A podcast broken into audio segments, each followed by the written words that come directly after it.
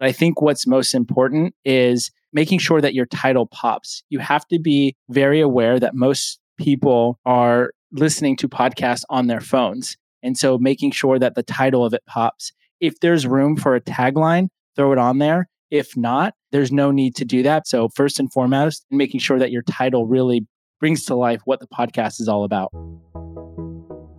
This is the Pod On Podcast. We're your host, TJ Bonaventura. That's me. And Julian Lewis. That's me.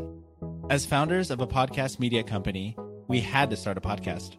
So join us each episode as we and our guests drop knowledge on podcasting for you, the curious and scrappy podcaster.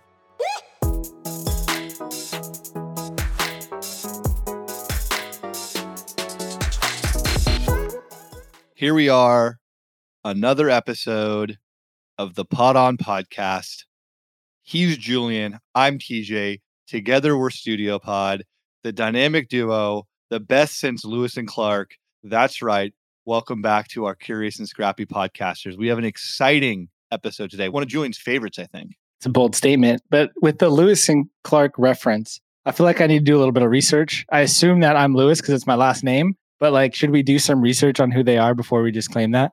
All I know is like one was more of a woodsman who could like guide, and one was more of like a politician. So we'll let the we'll let the listeners decide who is who based off of our voices. Sounds perfect. So, what are we talking about today, TJ? Julian, this is supposed to be your favorite episode. You should know this. But to refresh your memory, we're going to be talking about cover art. Does it really matter? What should be going into your thoughts around cover art? So let's just jump right in. Julian, for our audience out there, why should they care about their cover art?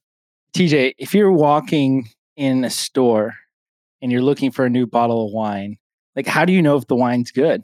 You know, some people are just attracted to the labels. If you're in a bookstore I know they say don't judge a book by its cover, but like if it has some bunk, we all do it. If it yeah, if it has a bunk cover art, you're not going to be like, yeah, I'm definitely going to read that over the one that has a good one, right? And so I think it's so important because it's like your first introduction to the podcast and what the topic is. So I think cover art is extremely important. And the reason why it's one of my favorites is because I like to pretend I'm creative and I love to put together different cover arts, which I've done some for some of our shows. First of all, you are creative. Don't sell yourself short. Like I think you have a very, very good design eye, and you love the different types of capabilities that cover art allows you to bring out that creative juice, if you will. So cover art. I mean, one thing we we see a lot of our clients get bogged down on this issue, right? Because they're like, first of all, like how big does it need to be? How clear does it need to be? How many colors should get involved? Do I have a picture of myself? Do I put like a certain amount of text on? So, what are the things that they need to know, Julian, from the very outset? Like, what's the bare minimum you need to have to submit a approved cover art for a podcast? Yeah, I mean, if we want to get tactical, you know, size wise, you need a square image, and you know, just pulling up specs from Apple, anywhere from fourteen hundred by fourteen hundred to three thousand by three thousand. But in all reality, you should also know what you cannot have. The image cannot be blurry, can't have explicit language. You can't have like a placeholder image, and you can't add anything that says Apple anything on it, or you'll definitely get rejected. But I think what's most important is making sure that your title pops. You have to be very aware that most people are listening to podcasts on their phones. And so it's a small little square image on your phone. And so you want to make sure that it pops. And so making sure that the title of it pops. If there's room for a tagline, throw it on there. If not, then there's no need to do that because you have your show description that's going to do that. So, first and foremost, title front and center, and making sure that your title really brings to life what the podcast is all about. Yeah. So, maybe we talk a little bit about that because I want to talk about like what is too much noise? How do you know when there's too much going on with your cover art? And I think the title is a big part of that. So, for our audience out there, and you want to have a good title, maybe you want to have a subtitle with it, but maybe you don't include all of it on the cover art. Exactly that. So like we have a couple podcasts where just throw out some examples, you know, from woke to work, the anti-racist journey. That seems long, but the designer who created that did such a great job of making the from woke to work pop.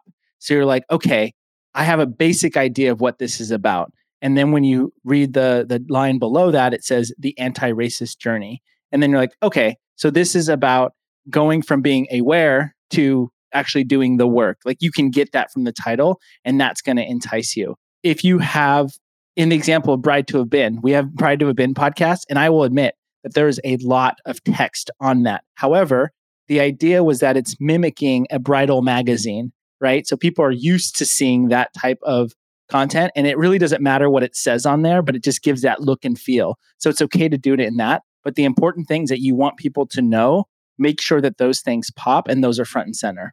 Now, what about colors and images? Mm, this is something where oftentimes we have clients who want to create a lot of different images you know maybe put some photos of themselves in like go really splashy with the cover art and, and really making it over stand out if that makes sense so talk about that look and feel again when you tie that in with the title so one of the things that i love to do is i love to go to apple or spotify and search for that general topic that the podcast is about and really understand what's already out there and making sure that from a color standpoint, you have something different than the other things that pop up when you look for that particular topic. And then when it comes to the imagery, if you're trying to build your brand and you want to be front and center with all your material, I think it's perfectly fine to have your photo on there. On our cover art, it's TJ and myself, right? We are Studio Pod, as TJ mentioned. We are that dynamic duo. And so we want to make sure that people know like these are the dudes behind it. They're real humans but we're using this podcast as a mean to educate the curious and scrappy podcaster with the hopes that we might be able to work with them to help them with their business. So I think in those instances, you want to make sure that like you do have your face there or your name is prominent, hosted by so and so. Also, if you're a brand and you're creating a branded podcast, making sure that your logo, especially if it's a recognized brand, is prominent on the cover art as well so people know that, oh, okay, this sounds like a cool podcast because of the title and, and what the tagline is, but oh, this is coming from this brand. And I like this brand. I have an affinity for this brand. So I'm going to listen to it just because and give them an opportunity. That's a great point, too, because this is something that we've talked with a lot of our clients about in terms of, you know, we've gotten some pushback like, hey, I don't want to put the Studio Pod logo on my cover art.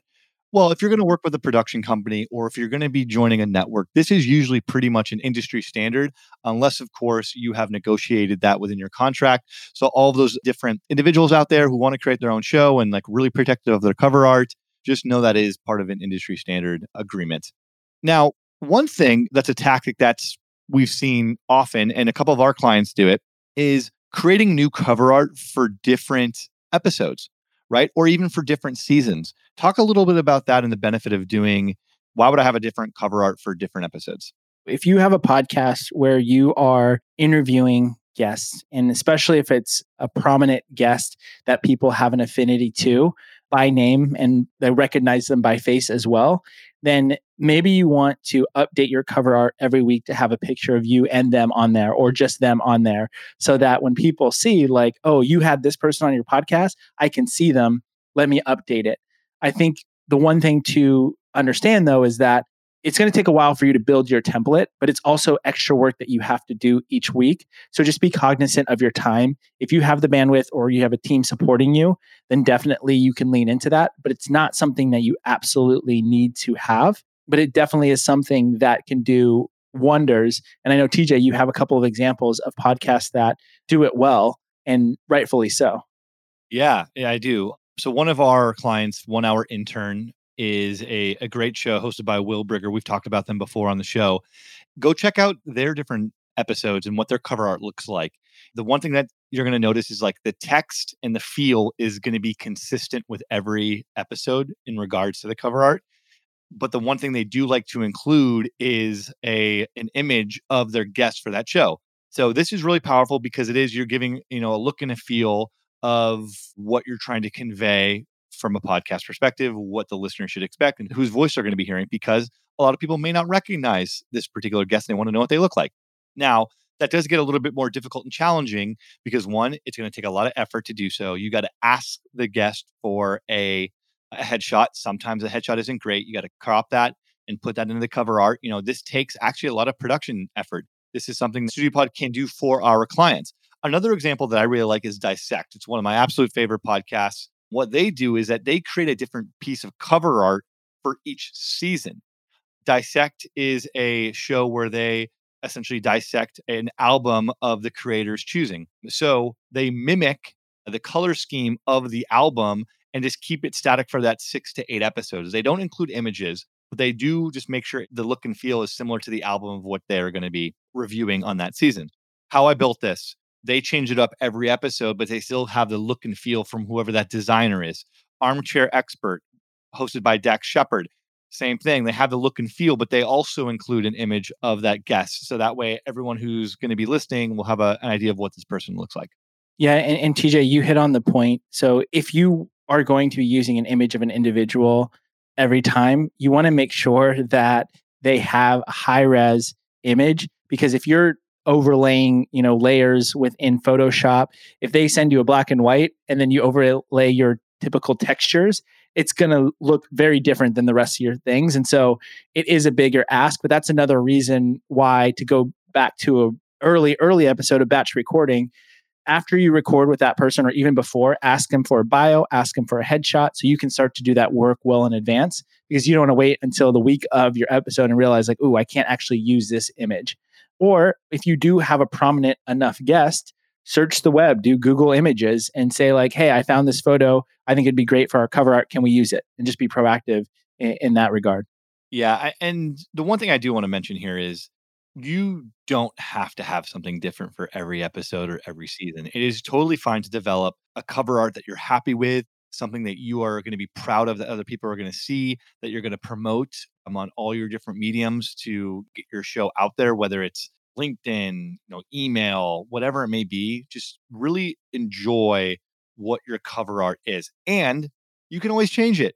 That's the greatest thing. It is dynamic. So if you want to change your cover art two seasons in, two days in, whatever it may be, it will absolutely reflect all the past episodes as well.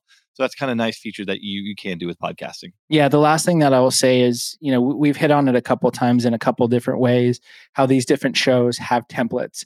So it's very clear that yes, it looks different from one episode to the next for the people who do it in that regard, but it's very clear that it follows the same guidelines. Even if, you know, with one hour intern, they have different colors, but it's within a general color scheme and they all go together. The one thing that I don't like is when I go to listen to a podcast and I see a cover art for that particular episode, I'm just like, wait, where did this come from? It just like doesn't, it's not cohesive with everything else. And that could be a frustration for some people, maybe not everybody, but at least try to make it cohesive and within a template. Awesome. So if anyone wants any more tips and tricks in regards to cover art, please feel free to reach out to Julian or myself, info at studiopodsf.com, or the website is studiopodsf.com.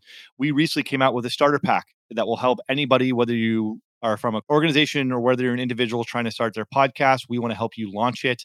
That includes an education session and four fully produced episodes. So if you want more information about that, please reach out to us on social, at our website, or our email that I just listed out. But um.